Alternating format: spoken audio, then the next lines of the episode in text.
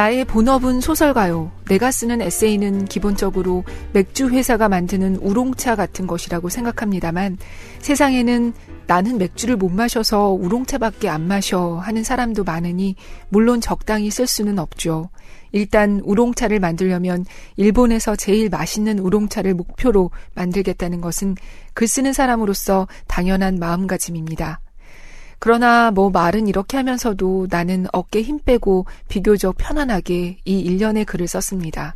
어깨 힘 빼고 편안하게 읽어주신다면 더 바랄 게 없겠습니다.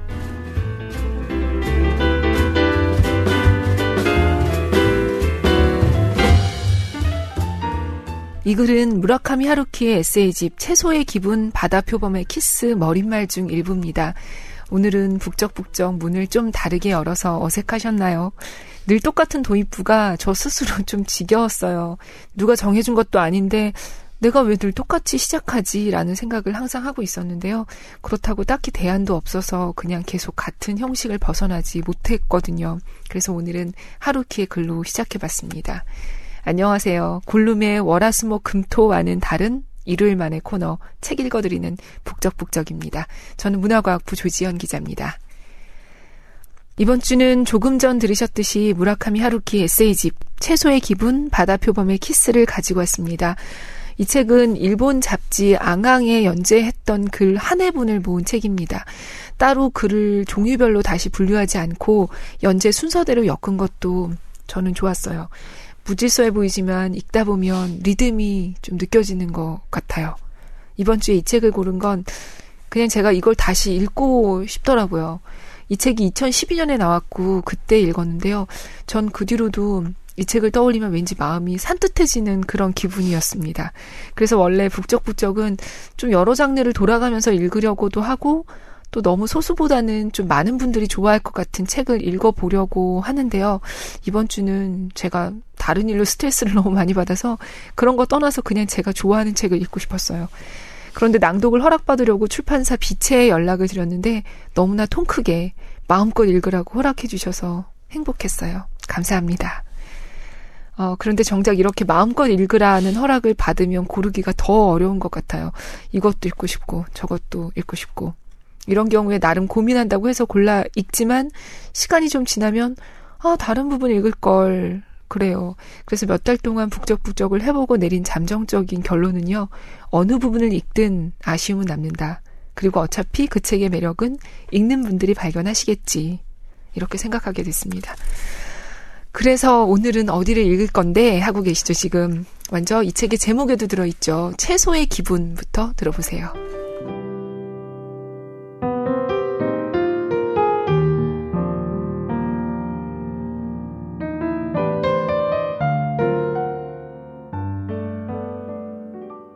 채소의 기분. 세상에서 가장 빠른 인디언이라는 영화에서 노인으로 분한 앤서니 홉킨스가 꿈을 좇지 않는 인생이란 채소나 다름없다라는 말을 했다. 한참 전에 본 영화여서 정확하지는 않지만 대체로 그런 취지의 발언이었던 걸로 기억한다. 그는 골동품급 오토바이 인디언을 개조해 시속 300km를 내는 것이 인생의 목표인 심히 펑키한 노인으로 그 말은 이웃집 남자아이에게 한 것이었다. 너무나 멋진 대사가 아닌가. 그런데 얘기는 거기서 깔끔하게 끝나지 않는다. 남자아이가 되묻는다. 그런데 채소라면 어떤 채소 말이에요? 돌발 질문을 받은 노인은 당황하여 글쎄 어떤 채소일까? 그렇지, 음, 뭐 양배추 같은 거려나? 하고 얼버무려 얘기는 그만 흐지부지한 방향으로 흘러가 버린다. 나는 대체로 이런 용두사미식의 대화를 좋아해서 이 영화에 호감이 생겼다. 꿈을 좇지 않는 인생이란 채소나 다름없다에서 깔끔하게 끝나면 확실히 멋있을지도 모르지만 그러면 채소가 시시한 존재가 돼버린다. 그렇지 않은가? 나는 고기를 별로 먹지 않는 사람이어서 아무래도 채소 중심으로 식사하게 된다. 슈퍼마켓이나 채소 가게에 장을 보러 가 직접 채소를 고르는 것도 좋아한다. 싱그럽고 신선한 양배추를 들고서 자, 오늘은 이 녀석을 어떻게 요리할까 하는 기대에 가슴이 벅차오르기도 한다. 세상에는 예쁜 아가씨를 앞에 두고 자, 오늘 밤은 이 아이를 어떻게 요리할까 하는 기대에 가슴이 벅차오르는 남자도 적잖이 있을 테지만 내 경우는 대체로 상대가 양배추이거나 가지이거나 아스파라거스가 된다. 좋든 싫든.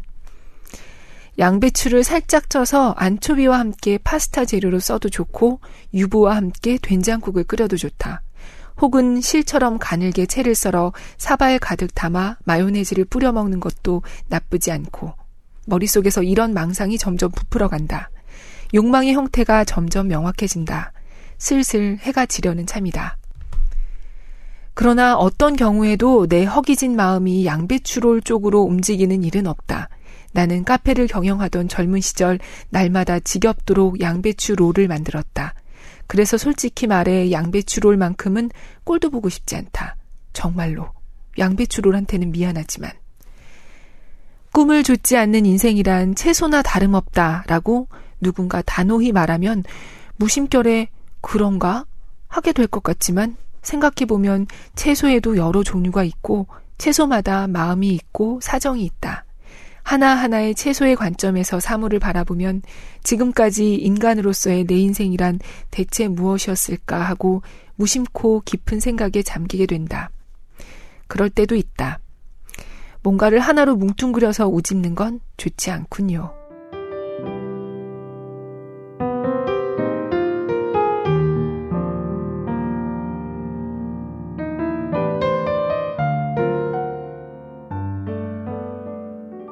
그 다음으로는 너무너무 읽어드리고 싶은 햄버거, 그리고 파티는 괴로워를 분량 때문에 어쩔 수 없이 건너뛰고 체형에 대하여 라는 글을 읽으려고 합니다.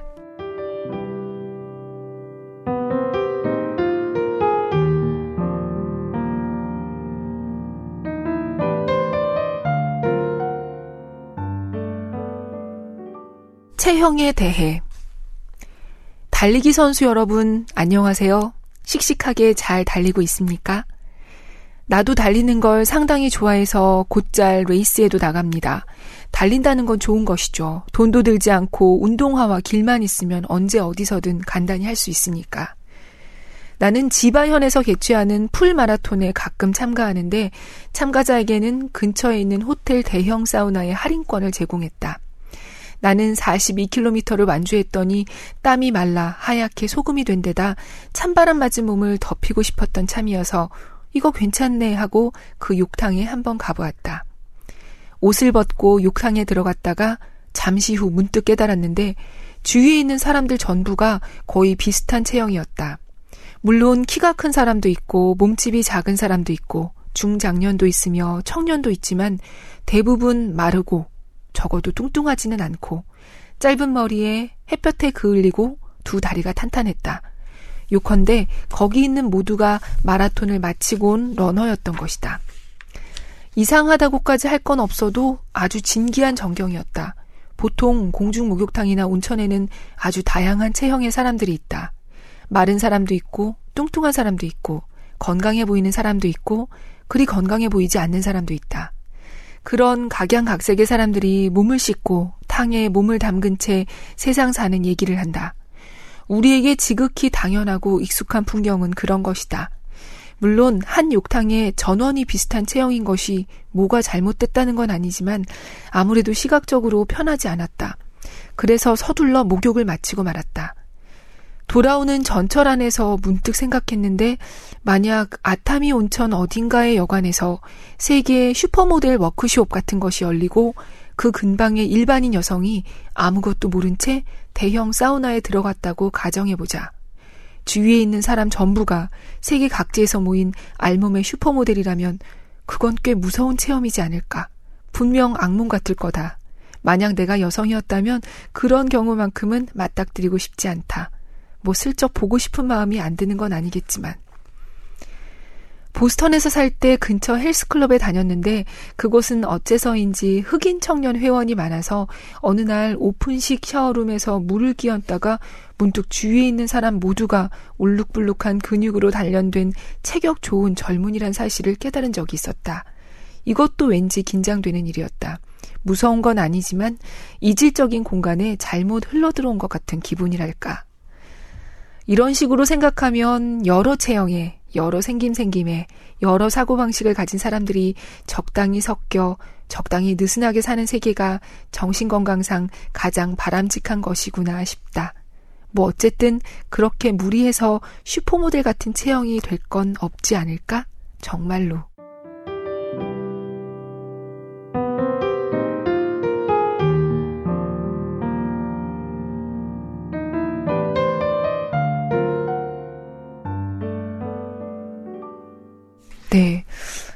방금 들으신 나 빼고 모두가 슈퍼모델인 목욕탕? 네, 옳지 않습니다. 그리고 이 에세이는 특이하게 글이 다 끝나고 글의 내용과 연관이 있는 것도 같고 없는 것도 같은 약간 생뚱맞은 글 한 줄씩이 작은 글씨로 쓰여 있어요. 이게 또 굉장한 재미가 있어요. 어릴 때 과자 먹고 나면 이게 조그만 카드나 딱지 같은 거 들어있는 약간 그런 기분이랄까요? 아까 그 채소의 기분에는 야마노테 선의 노선도는 피망 모양입니다. 알고 계셨나요? 라는 글이 붙어 있고요. 방금 들으신 체형에 대해에는 이런 글이 붙어 있어요. 신호를 기다리는 동안 근처 고양이를 사이드 미러로 관찰하다가 신호가 바뀐 걸 놓쳐서 뒷차에게 혼났습니다. 다음으로는 에세이는 어려워라는 글을 읽으려고 하는데요. 하루키는 에세이를 많이 쓰는 작가잖아요. 그런데 에세이가 어렵다? 무슨 얘기인지 들어보시죠.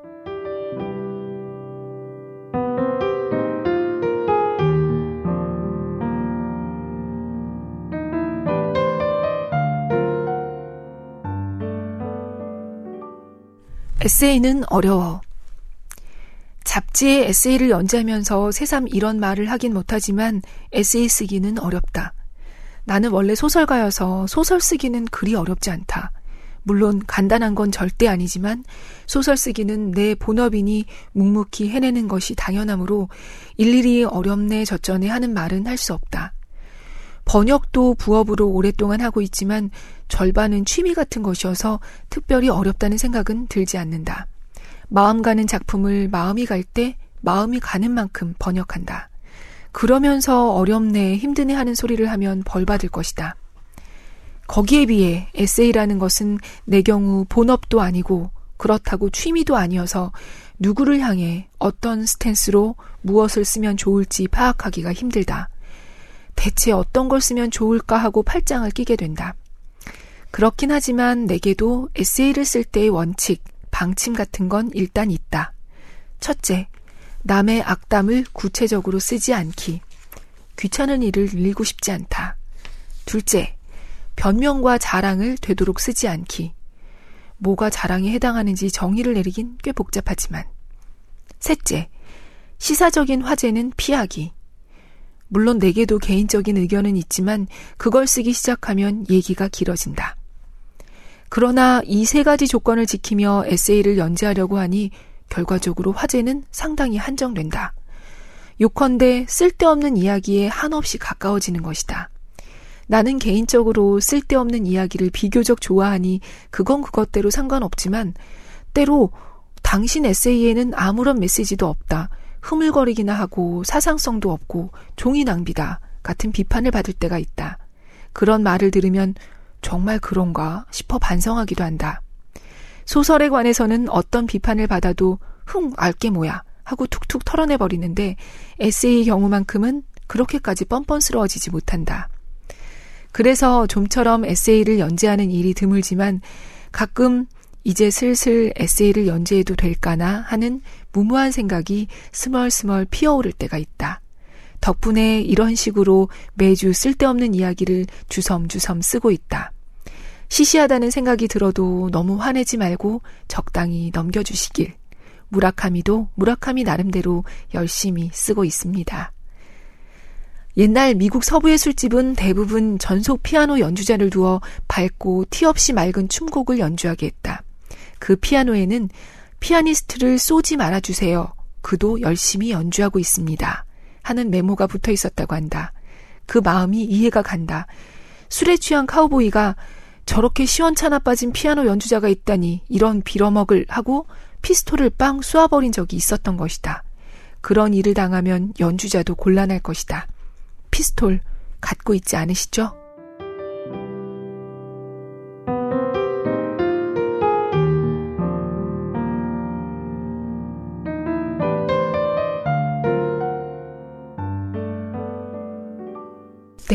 쓸데없는 이야기 너무 좋아요. 쓸데 있을 것 같은 글만 읽고 쓸데 있을 것 같은 사람만 골라 만나고 그런 건 좀 그쵸. 그리고 이 글에 달린 한 줄도 읽어야죠. 지바현에서 Good Luck이라는 이름의 러브 호텔을 보았습니다. 애쓰십시오. 네, 재밌어요. 다음 글로 가볼게요.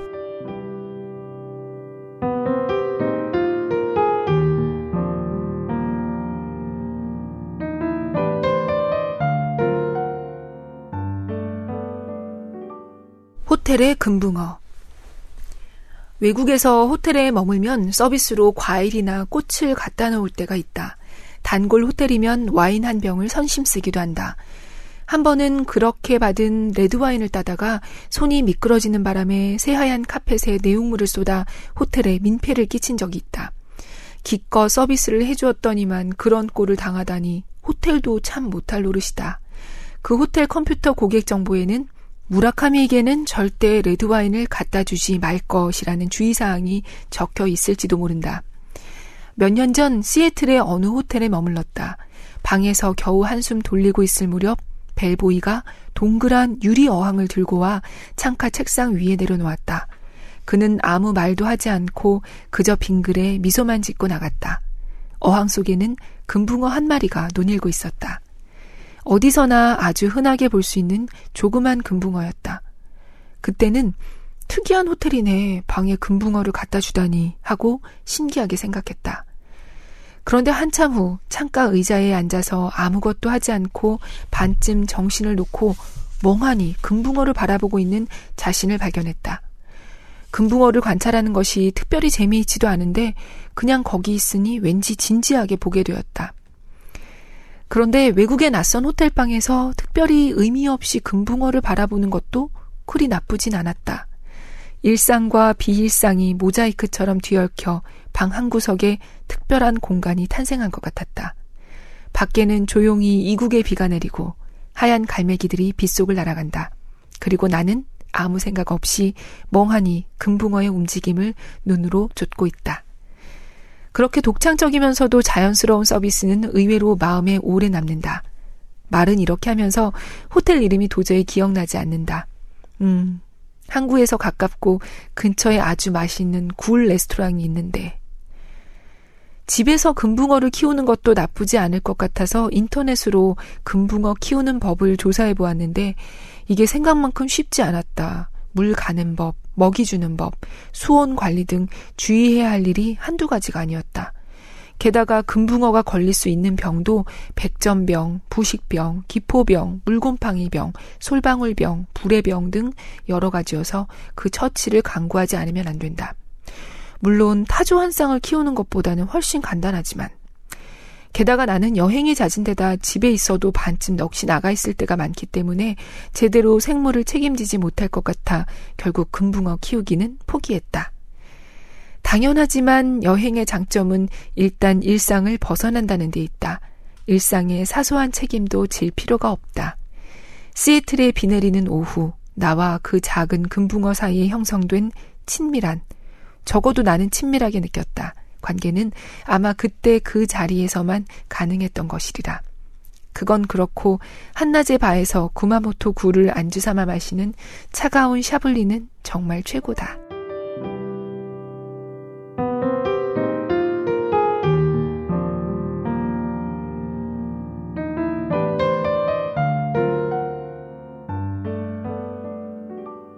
네, 여행 가고 싶네요. 이 호텔의 금붕어는 왠지 하루키 소설의 느낌이 어딘가 좀 느껴져서 반가웠어요. 다음은 굉장히 귀엽고 재미난 글 하나 읽을게요.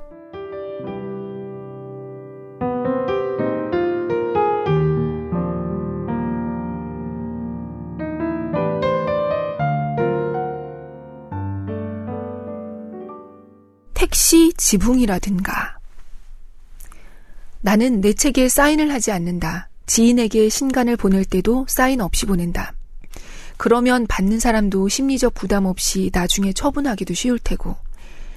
사인회도 열지 않는다. 사인회를 열 마음이 들지 않는 것은 첫째, 반드시 업자들이 찾아오기 때문이다. 장사를 목적으로 사인본을 모으는 전문 업자들. 사인회 다음 날이면 이미 사인본이 인터넷 경매에 올라 있기도 하다. 일반 독자를 위해 사인하는 것은 전혀 싫지 않지만 돈벌이를 제공해 주는 거라고 생각하면 왠지 마음이 내키지 않는다.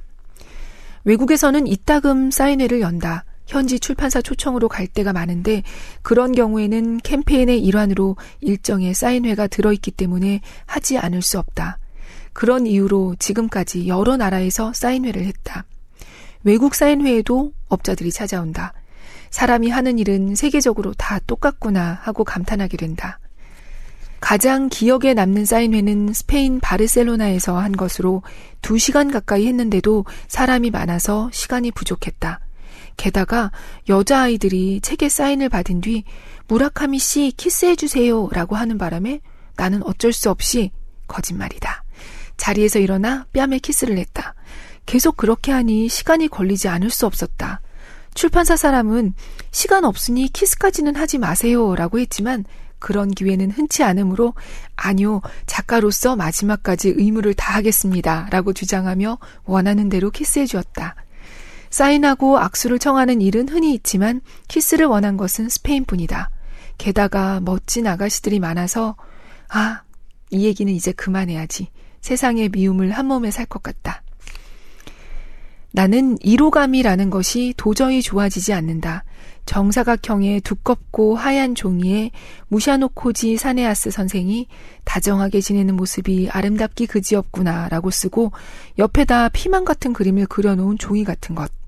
지방 여관에 머물면 가끔 주인이 1호가미를 가져와 한 말씀 써주시겠습니까? 부탁할 때가 있다. 대부분은 책 이외에는 서명하지 않습니다. 하고 비교적 단호히 거절하지만 거절하기 어려운 경우에는 구석에다 조그만 글씨로 이름만 깨작거리고 적당히 그 자리를 모면한다. 소심한 개가 광장 한 구석에다 찔끔 오줌을 싸는 것처럼. 물론 피망 같은 건 그리지 않는다.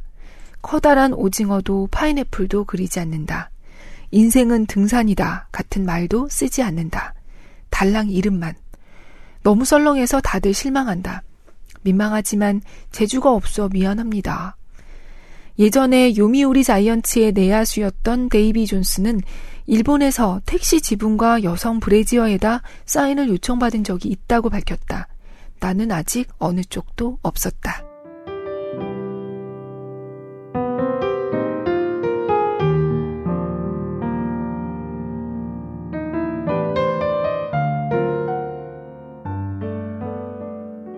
네, 이번엔 딱 좋다라는 글입니다. 들어보세요.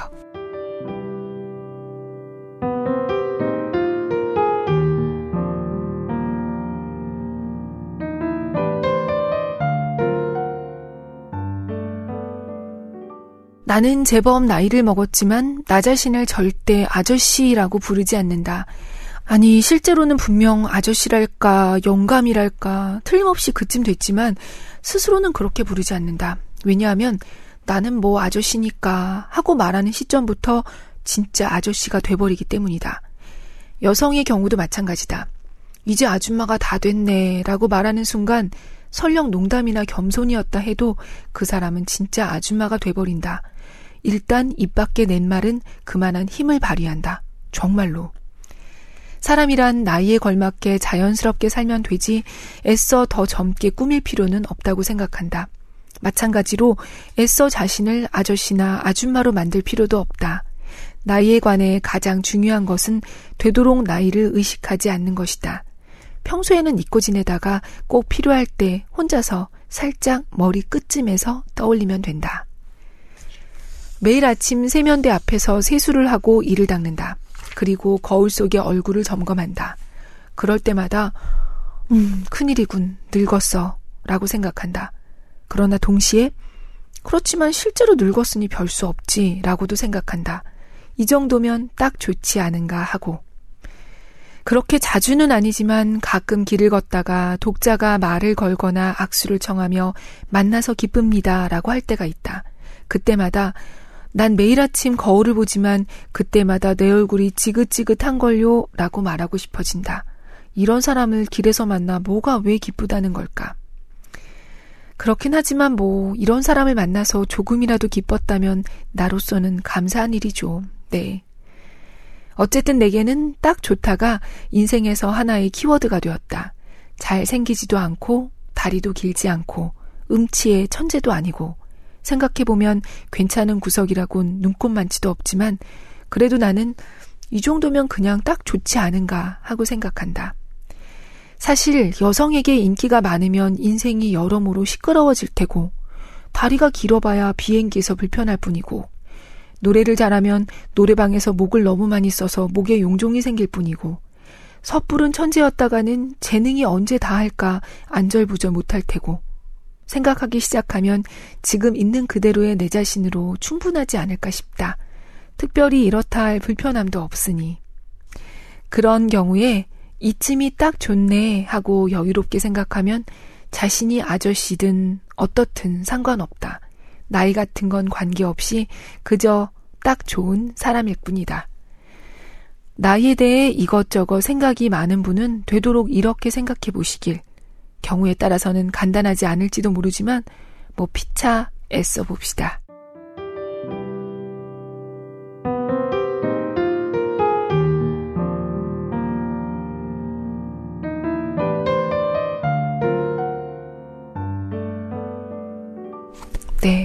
좋아요. 그리고 이 글에는 이런 한 문장이 붙어 있어요. 태어나서 아직 한 번도 노래방에서 노래를 부른 적이 없습니다. 뭐 괜찮습니다. 네. 무라카미 하루키가 노래방에서 노래하는 건 저희도 상상이 안 되긴 마찬가지죠. 그리고 시간상 다 읽을 수는 없지만, 어, 짧게 짧게 발췌해서 좀 읽어볼까 해요. 이 책에 이제 그만둬 버릴까라는 글에서 하루키는 자신이 읽은 비틀즈에 대한 책에 대해서 써요. 근데 비틀즈가 무명 시절에 여러 음반사에서 거절당한 얘기를 하면서 자신이 작가로 데뷔한 직후의 일을 썼습니다. 그 부분 읽어볼게요.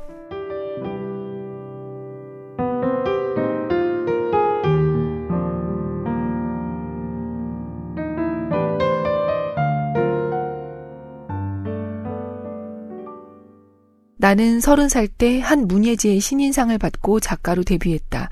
출판사에 인사하러 갔더니 편집장인 듯한 사람이 당신 작품은 상당히 문제가 있지만 뭐 한번 해보세요 하고 상당히 쌀쌀맞게 말했다. 그때는 그렇구나 나한테 문제가 있구나 하고 순순히 받아들이며 돌아왔다.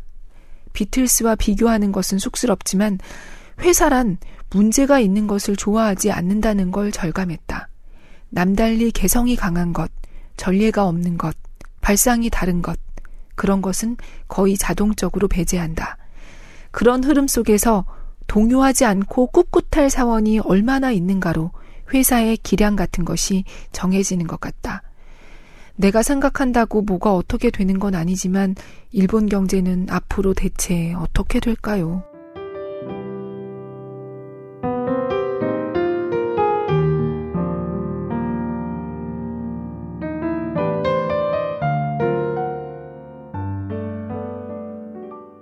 네. 그리고 이어서 두 편의 글을 쭉 읽을게요. 이 책의 제일 뒷부분에 실린 글입니다.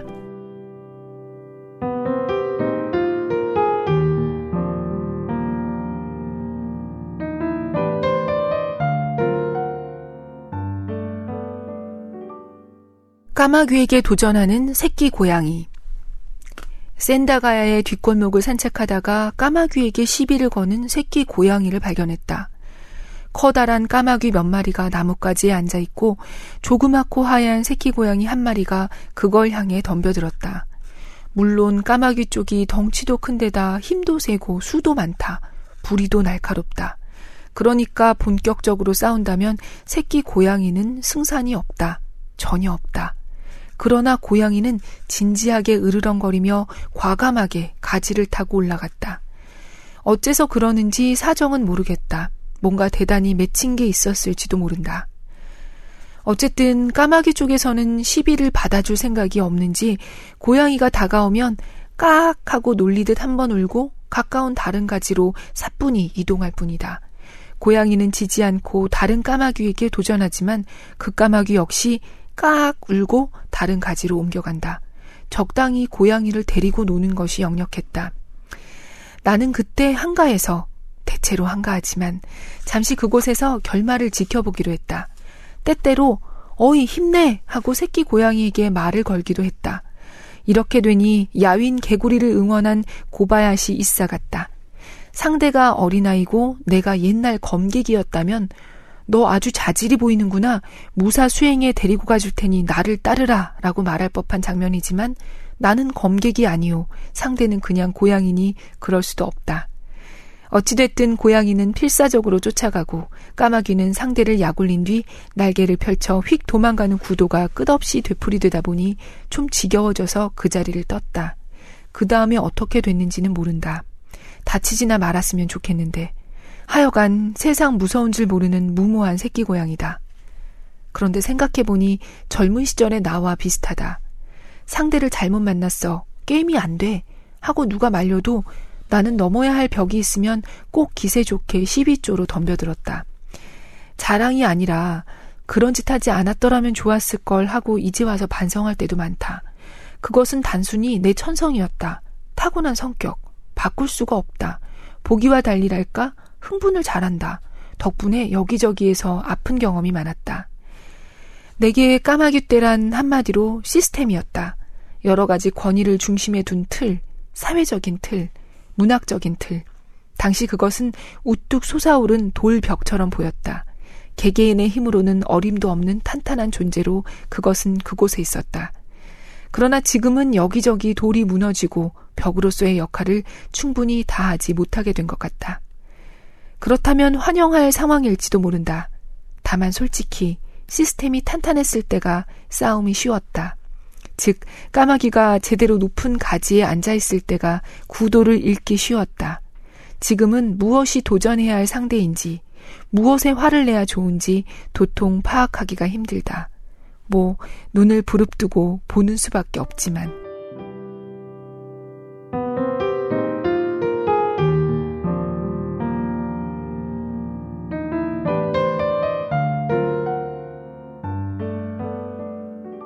베네치아의 고이즈미 교코. 1980년대 중반에 로마에서 몇 년 살 때의 일이다. 무라카미 류가 일이 있어 이탈리아에 오게 되었다며 친절하게도 뭐 필요한 거 있으면 가져갈게요 하고 말해 주었다. 나는 그럼 일본 노래 카세트 테이프를 부탁해요 라고 했다. 소니 워크맨이 아직 신제품이던 시절이었다. 류 씨는 이것저것 다섯 개 정도의 테이프를 갖고 와주었다. 그 중에서 나는 이노우에 요스이와 고이즈미 교코의 테이프를 자주 들었다. 네거티브와 발라드 클래식스. 아침부터 밤까지 땡땡거리는 로마 억양의 이탈리아어만 듣다 보니 분명 귀가 지쳤던 것이다. 일본어의 울림에 마음이 편안해졌다. 얼마 뒤 혼자서 베네치아를 여행했다. 그때 개인적으로 아주 고통스러운 일이 있어 가슴이 답답하고 의식이 낱낱이 흩어진 채 하나로 모아지지 않는 상태였다.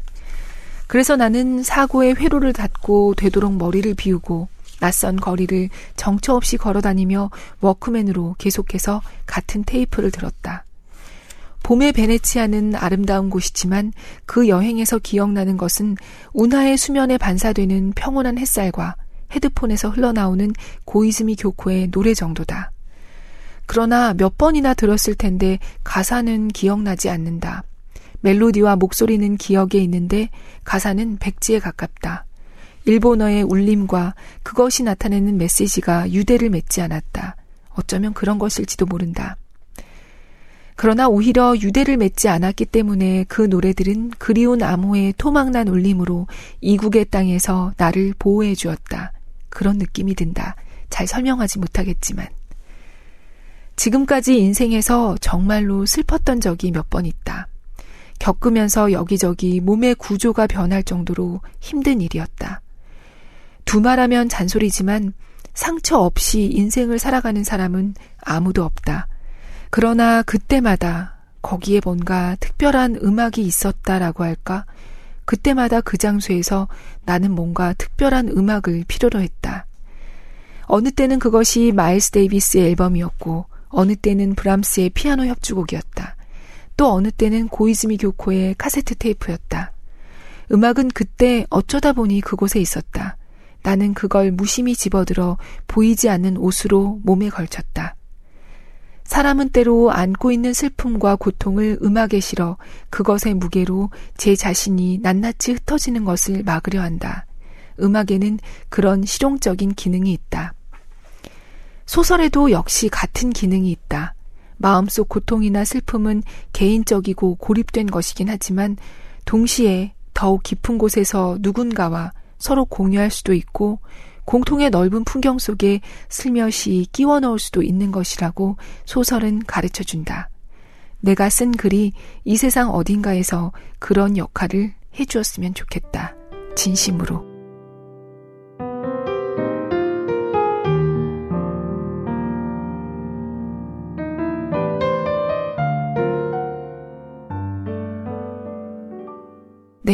책, 채소의 기분, 바다 표범의 키스는 앞서 말씀드렸듯이 앙앙의 무라카미 라디오라는 코너에 연재했던 글인데요. 이 책 외에도 무라카미 라디오 두 권이 더 있습니다. 저녁 무렵의 면도하기라는 책하고 샐러드를 좋아하는 사자라는 책인데요. 어, 이 세 권 다 제목부터 매력적이에요. 면도는 보통 아침에 하고 사자는 샐러드를 안 먹죠. 하루키의 소설만 읽으셨던 분이라면 뭐 이런 분은 사실 많지 않을 것 같긴 한데요. 에세이도 일단 한번 읽으시면 다 찾아 읽게 되실 겁니다. 이번 주 에세이 한 권이 또 번역돼 나왔죠. 직업으로서의 소설가. 이렇게 계속 읽을 걸 써주셔서 너무 좋습니다. 오늘은 5월의 첫 일요일입니다. 5월엔 또 무슨 책을 매주 소개할까 저는 즐거운 고민 중입니다. 오늘도 들어주셔서 감사하고요. 다음 주에 뵐게요. 안녕히 계세요.